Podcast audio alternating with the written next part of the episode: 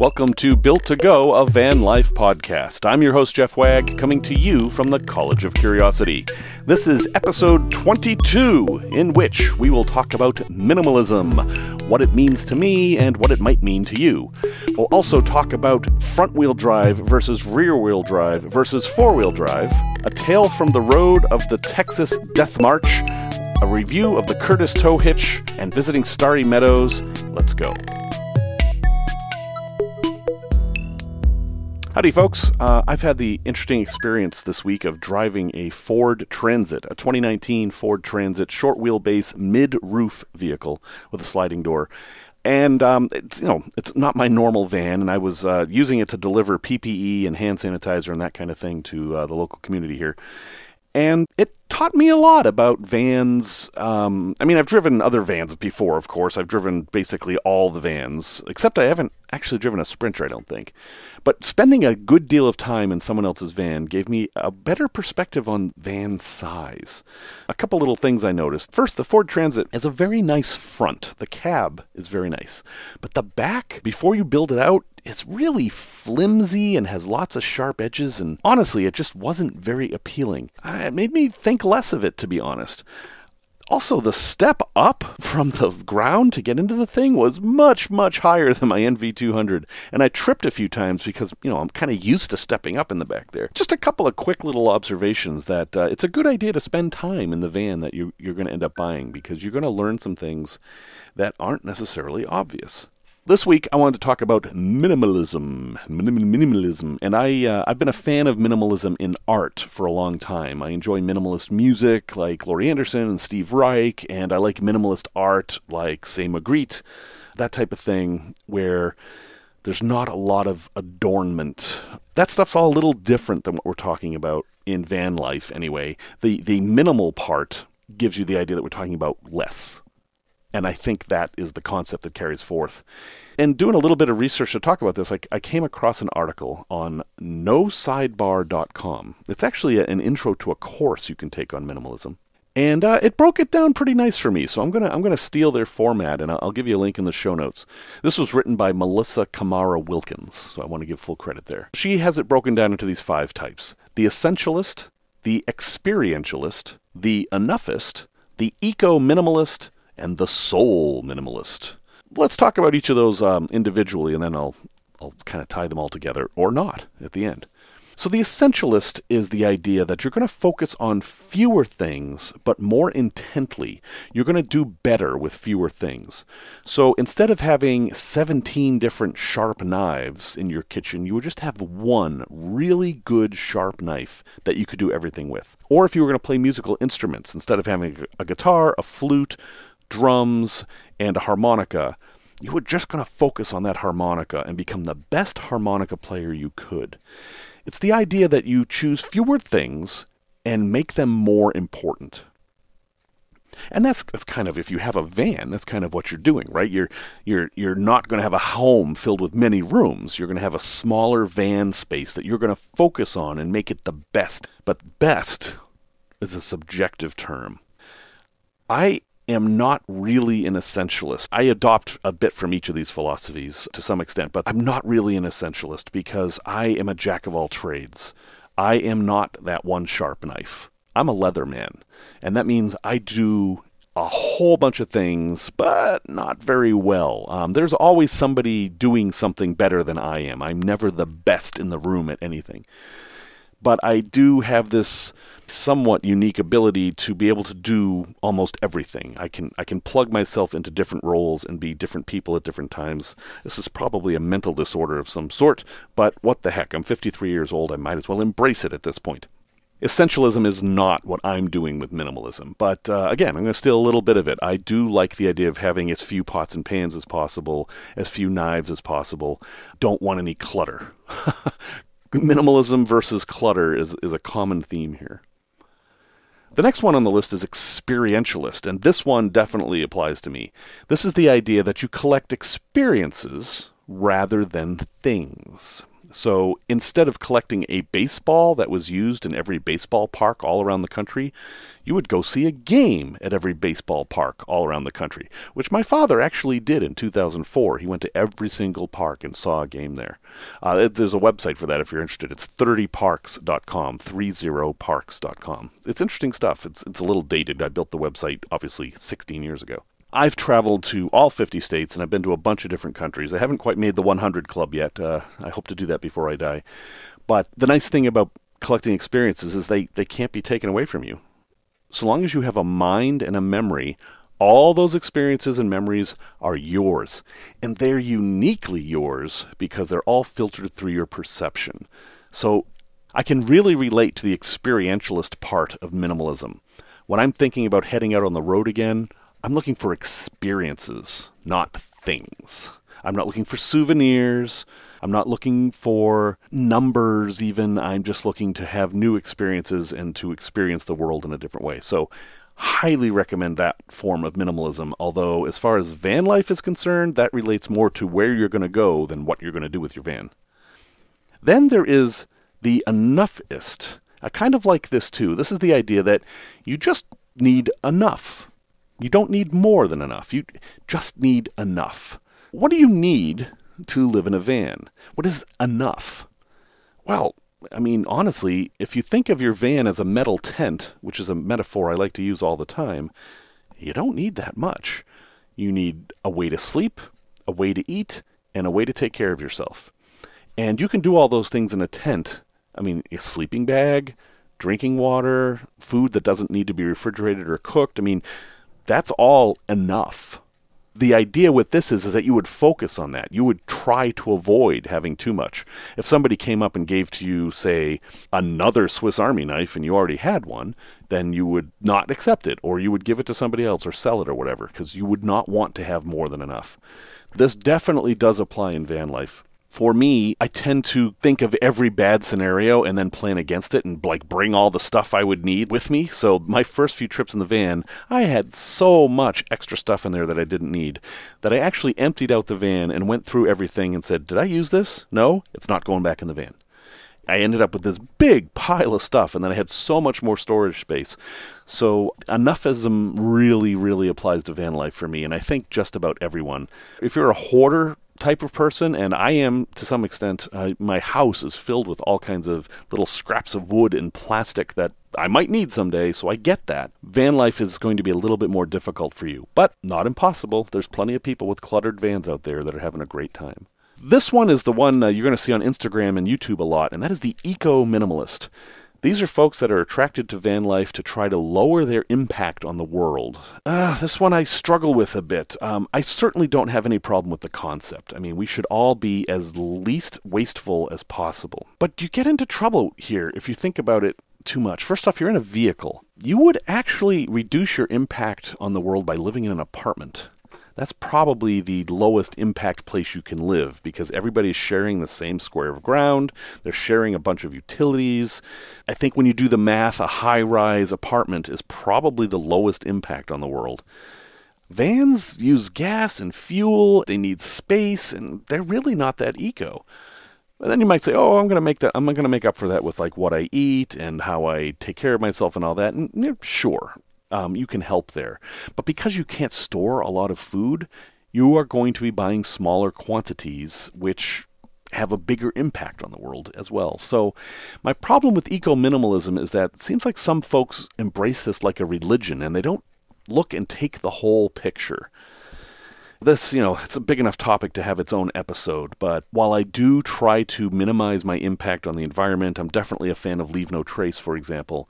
This isn't something I'm going to embrace wholeheartedly because I would be a hypocrite if I did, because I'm out in my van when I actually have a house, and that is not the most eco friendly thing. Also, and I'm sorry to say this, if you have a pet in your van, you are not embracing eco minimalism. Pets are a huge source of carbon, and while I certainly don't mind if you have a pet, it's definitely something to think about. And the last one the soul minimalist. Full disclosure here, I am not qualified to talk about this topic. I do not have a spiritual life. It's not something I have or want or am interested in. So I am simply going to read the paragraph from this document here so that you get somebody who seems to be familiar with its perspective on it. The soul minimalist cherishes stillness of the soul and works to keep mental and spiritual clutter to a minimum. Practices of quiet, mindfulness, stillness, and listening are all important here. That's the soul minimalist.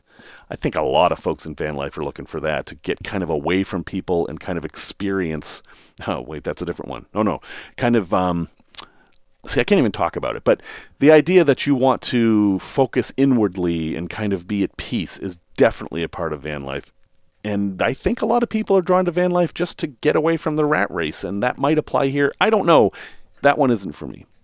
After reading all of these, I think what I am and what brings me to van life is experientialism and then a combination of enoughist and essentialist.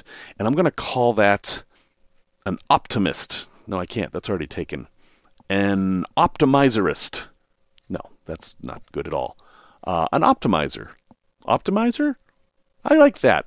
Optimizing. Optimizing is where I'm at. I'd like to have as little as possible, but as much as is necessary. And that is a step above enoughism because to me, what is necessary is comfort. And I think enoughism will try to steer you away from comfort and maybe get you more into the embrace the suck thinking where you're going to become more comfortable with discomfort. Also, an important part of van life, but not something to be lauded, in my opinion. You, if there's a way to make yourself more comfortable, go ahead and do that. Me having an electric water pump and I can just turn on the tap and water comes out, that is more than I need but it's definitely something I want. It certainly makes me comfortable. I want my van to be as simple as possible. So, for the concept of minimalism, um, I love the art and I love aspects of life that involve it, but I caution folks to take a look at the big picture and not treat it like a religion. What we're doing here is very individual, and we don't have to conform to anybody else's ideas.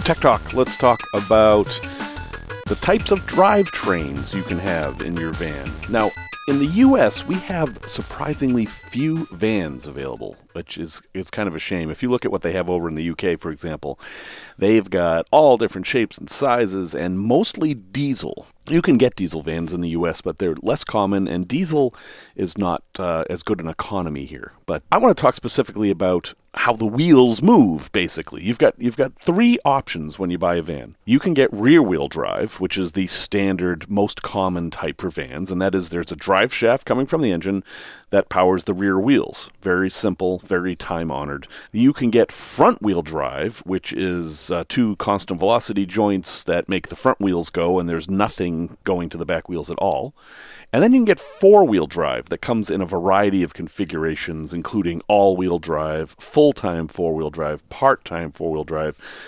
And then you can have front and rear diff locks and center diff lock. There's all kinds of different ways to do four wheel drive.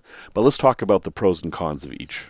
Okay, rear wheel drive. This is what you're going to find in your Ford Econoline and your Ford Transit and your Chevy vans and uh, your Sprinters. Most vans are rear wheel drive. And that's because rear wheel drive is the strongest drive. It's the one you can abuse the most.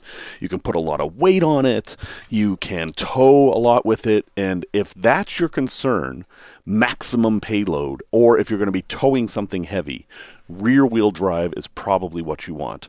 It's also the simplest, it's the easiest to repair, it has the fewest moving parts, believe it or not. But there are some downsides to rear wheel drive it doesn't allow you to have a low floor. Because there's this big drive shaft going from the engine to the rear, you need space for that. And that space is underneath the floor. So if you've ever stepped up into a, a traditional van, it's a much higher step than it is into a front wheel drive van. Also, because rear wheel drive vans tend to have a higher cargo capacity, they're jacked up more to begin with. They have beefier springs, and that pushes the body up while these vans may look like there's a lot more interior room from the outside because they sit so high and their roofs are so high, in fact, on the inside, that's not where that is. It's underneath the van that's being pushed up. So it's something to consider with rear wheel drive. Front wheel drive, which is basically only available in the smaller vans like the NV200 and in the ProMaster, which is the only US van that has front wheel drive that I'm aware of. Uh, that's the same as a Fiat Ducato if you're if you're overseas. It has a bunch of advantages. There there are some maneuverability advantages. There's a really tight turning radius in these because of the way they they are, where the wheels are pulling the vehicle along. They can actually adjust the turning radius to be much tighter, and in some cases, they're more maneuverable, say in snow and such. Um, having the drive wheels be movable can help you in certain circumstances. But because you've got the drive wheels at the front when you're towing, it, it kind of creates a bad dynamic where if you have the front wheels turned, you're you're sending a whole lot less power to the rear of the vehicle, and that makes the engine have to work harder to tow the same amount. So I I have a front wheel drive vehicle. I'm I'm a fan. I, I think front wheel drive is a fine option for a van, and it also allows for a lower floor, which I think is great. But you will have to give up some of your, your oomph and and that's okay. You can give up some of your oomph. I mean, you know, most of us here are just building camper vans. We're not trying to haul trailers full of gravel anywhere. Also, front wheel drive can often have a gas mileage benefit. If you're going straight on a highway, a front wheel drive is going to use a lot less power than a rear wheel drive because you don't have to spin that big drive shaft and get the power back there. Four wheel drive, as it is in vans, that's almost always all wheel drive, which isn't true four wheel drive.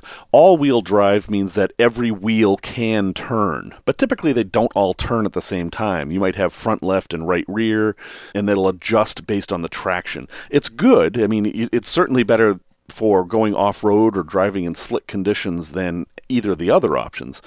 But don't mistake all wheel drive for four wheel drive. All wheel drive is not meant for going off road. It is not beefy and strong. It is just more nimble and sure footed. Now, the vans that do have four wheel drive, like the Econoline, they have beefier four wheel drive systems. And these are great if you are going to be spending a lot of time in super snowy conditions or going off road, but you do pay a price for four wheel drive. There's a lot more mechanical complexity, there's a lot more that can break, and it eats up some serious gas mileage. Four wheel drive is not the efficient way to go. In fact, the most efficient way to go is one wheel drive, and that's usually how your car is operating, is only one of those wheels is providing power. So think about those things. Everything is a trade off. Personally, for me, I think front wheel drive is the best balance of everything, but rear wheel drive has a lot of appeal as well. And four wheel drive, without a doubt, is going to let you get to more places. So consider what you're going to do. And oh, and also remember with four wheel drive, you're going to pay a premium for that. Four wheel drive vehicles are going to cost a lot more than the other two. There's a lot to think about, but make a list of what you want to do with your van and what your budget is, and try to find that happy medium. Tales from the road. So, I'm going to admit some bias here, and someone called me out on it in the best possible way. Um, I grew up in New England, and in New England, we had an opinion of Texas that was less than favorable we looked at Texas as kind of this big, dumb, proud state. I would often say that Texas is missing an S. Now, I had been to Texas, but I hadn't spent any real time there. And I had a friend from Texas, and she was like, Hey, who are you to be talking about Texas like that? You've never been there. You don't know what you're talking about. And I was like, Well, you know, and, and like she said, No, no, you don't get to talk like that. You don't get to talk like that unless you come down here and spend a week with me in Texas and let me show you what Texas really is. And she did. Yeah, and this is my friend Naomi. Naomi, if you're listening, thank you very much for an incredible week. She invited me and my friends Terry and Steve to meet her in Dallas and we got into a car and we drove all over Texas. I mean, we didn't drive all over Texas because Texas is huge. But we went to Dallas Fort Worth, we went to San Antonio, we went to Austin, we went to Waco, we went to Luling, which I've mentioned before. Basically, got a nice sampling of Texas, and I had a great time, and I learned to really appreciate Texas for what it is, which is a very big, very diverse state. Texas is not its stereotype. Now, I do admit that there is this weird pride in Texas that I don't quite understand. Um, you'll see the Texas flag flying a whole lot more than, say, you'll see the Illinois flag flying, and you'll see the shape of Texas, like on everything. Texas shaped mailboxes and swimming pools and topiaries and I don't really understand the pride part, but I don't really understand pride to begin with. So th- there is that aspect of it. But honestly, if you go to a major city in Texas, you're going to find conservative people, liberal people, people from all over the world, immigrants, people who are gay, people who are straight, people who are religious, people who aren't religious. It's just a big cosmopolitan place. And a lot of its reputation comes from TV shows and media that have stereotyped the people that live there. While there are definitely things I don't like about Texas, there's an awful lot that I do, and I actually travel there quite a bit these days. And I was completely taught a lesson in prejudice by a friend who took the time to show me where I was wrong, and I think that was the best possible way to do so. So my cowboy hat is off to Texas.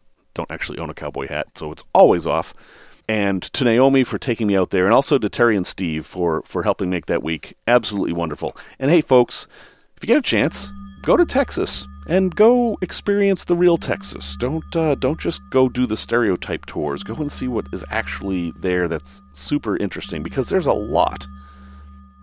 Product review, although it's going to be a little bit weird. Um, this is a product review of the Curtis tow hitch. So vans are not traditionally thought of as tow vehicles. Uh, generally, if you're going to tow something, you're not going to get a van. But there are a lot of reasons to have a tow hitch on your, your van. One is that occasionally you might need to tow something. But another is that you can get all kinds of adapter thingies that go on your tow hitch that'll hold your bicycles or big storage containers, or sometimes it's just a rack that comes down. And yes, they even sell toilet seats that fit on your tow hitch. So there are lots of reasons to get a tow hitch. Now, one way to get one is to go to U-Haul and say, hey, I want a tow hitch, and they'll install one and everything, but it's actually not that hard to do it yourself. A, a while ago, I installed a Curtis tow hitch on my NV200. Now, the NV200 is not rated for towing at all. If you look in the owner's manual, the tow rating is zero. So it was on my smart car, and I towed a trailer all over the country with that, and it was fine.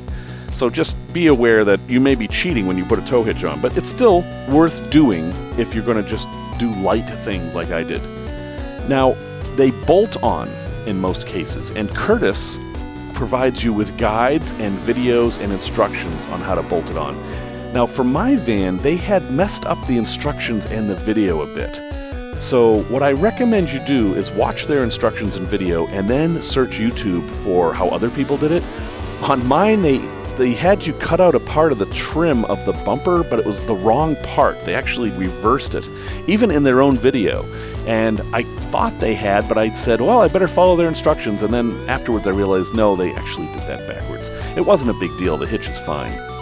It is uh, it's a fairly easy thing to do, although um, it, that varies greatly by van. On mine, there was a very tricky nut I had to fish through the body that took a lot of time. But hey, if you're reasonably handy. Uh, and if you're building a van, I would say even if you don't consider yourself reasonably handy, you probably are. A Curtis tow hitch is something that you can do for not that much money. The hitches usually are like 150 bucks, but they're going to be lightweight hitches. You're not going to be towing your 45 foot yacht with these things. But hey, consider this for 150 bucks you can add a whole lot of flexibility to your travels. If for some reason you need to rent a small trailer, hey, now you're all set. You can do that with no big deal. Or if you find that you're really putting way too much stuff in the van or hey, maybe you're a hunter and you need a way to carry a dead deer, tow hitch with a fold down rack is a great way to do that. So I'm going to recommend Curtis with the caveat that their instructions aren't necessarily perfect and you might need to do some work on there. And uh, I'll have a link in the show notes to their website so you can find them out. Curtis Tow Hitches, not a bad thing. I got a message from Diana asking me um, a very important question, and a little bit, it's a little tricky to answer. Just want to read it here real quick. I've been listening to your podcast for the past two months. Love the podcast. Please continue to do it. Your advice has been very helpful. Okay, thank you, Diana. I do appreciate that. And here's her question I have kittens that are living in the van with me. And right now, her son is able to watch the kittens, but that isn't going to be true forever. And she needs to work, like most people. So her question is what does she do with the kittens while she's at work? How can she leave them in the van? All right, so this is a this is a hot topic, and I don't no pun intended. Leaving pets in vehicles is a big no no in general, but in this case, your vehicle is your home. So, what I told Diane was cats are fairly hardy. They can tolerate pretty cold temperatures and actually can tolerate fairly hot temperatures. Their ancestors actually lived in the desert. But that doesn't mean you can leave them in a van out in the sun. That will kill any animal. She lives in California, so I don't actually know what kind of environment she has, because California has every kind of environment. Every other option is better than leaving the kitten in the van. But if you don't have a choice, the best thing you can do is to make sure the kitten has lots of water and make sure the vehicle's parked in the shade. Now, I'm not so worried about the cold. The cat will take care of itself in the cold. You can give it a nice blanket to curl up in and maybe in a, a an insulated area. I mean, in in the city here, people put out coolers with a hole cut in it to have cats li- live in in the winter. And so you could certainly do something like that in your van. That's easy. Having liquid water for them is important, though. You got to find a way to keep the water from freezing. It's the heat that's the real big deal. So here's the best thing I can offer, and I'm happy to have other suggestions from folks listening. Make sure the cat has a lot of water that they can access all the time. Make sure the van is not in the sun. If you park your van in the sun in the summer, you will kill your cat. Simple as that. Do not do that. Make sure there's ventilation in the van. And obviously you don't want the cat to get out the window, so you you have this issue where you can't like leave the windows down. So make sure your van has ventilation installed uh, that is adequate to keep the van at least as cool as it is outside. You don't want the van to become an oven. If you can park in a place where your van stays the same temperature as outside, and that means a lot of ventilation again, I think you're going to have your best bet for the cat. Now, they do sell devices that will keep track of your temperature in the van, and you can access them with your cell phone and all. But then you've got all these complexities of you need to have a Wi Fi hotspot in the van that's on all the time, and you have to pay for a plan for that, and it's expensive and complex. And I think that if money was no object, you would already have found another solution for this. Another thing to think about is that if people see your van and you have an animal in it, they might do something drastic like break your windows to get the animal out, not understanding that you had taken precautions. Now, again, it is generally not safe to leave an animal in a vehicle for any length of time. But if you don't have a choice, you have to do what you can. And, and, a lot of people in vans are in that situation. So, lots of water, lots of ventilation, and absolutely do not leave your van in the sun. Make sure it is in complete shade. If you can't find a place for complete shade, then I'm afraid that you just can't have a cat in the van. That is the reality because that cat will not survive. And how can you tell if your cat's having trouble? if your cat is panting or acting lethargic, uh, more than normal, that's a sign the cat's overheated. Cats don't pant normally. When a cat's panting, it's in serious distress and you need to take it to the vet. So I hope that helps. I'm happy to hear some other suggestions. I know people are going to say immediately, no, no, no, you can't have a cat in the van. I'm not willing to go there because I know people have cats in their vans. They're all over YouTube and Instagram. It can be done, but it does, does, does require some caution. So, Diana, thank you very much for writing and thank you for the kind words. And I hope that is of some help.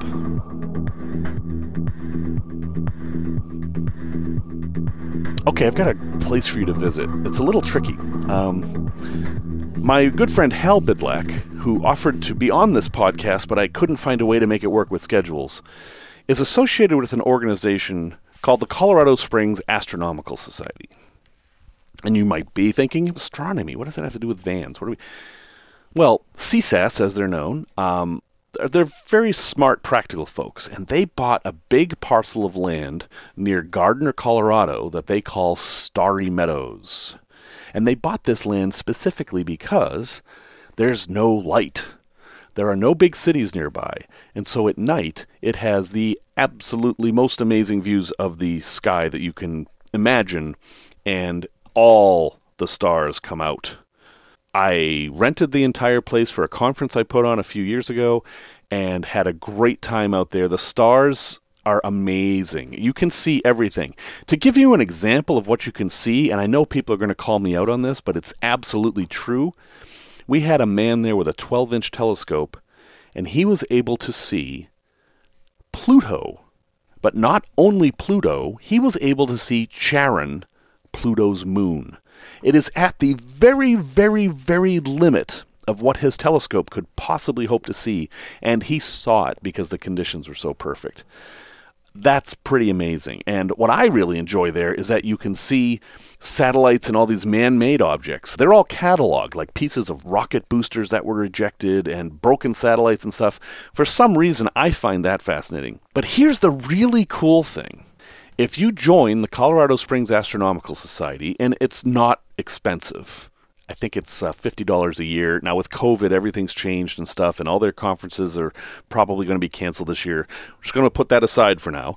In normal times, if you join their society, they will let you camp on that ground for free. Now, it's dry camping, it's boondocking, there's no water, there's no toilet. It's just a big open field. Well, it's actually not just a big open field. There's some nice forest there. Uh, it's low forest, kind of scrubby a good amount of flat land. And hey, if you're interested in astronomy and you are through Colorado with any regularity, this is one of the best deals you can get. Well, folks, thank you very much for listening to this episode 22. Next week, we're going to talk about one of the hottest topics in van life finding work that you can do from your van. I have a, a great new resource that just happened, and I have my own ideas. We'll talk about that. Music, as always, is by Simon Wag, aka Sir Mooj. I hope you're doing well in these difficult times, and please remember that kindness is the greatest currency of all. Talk to you next time.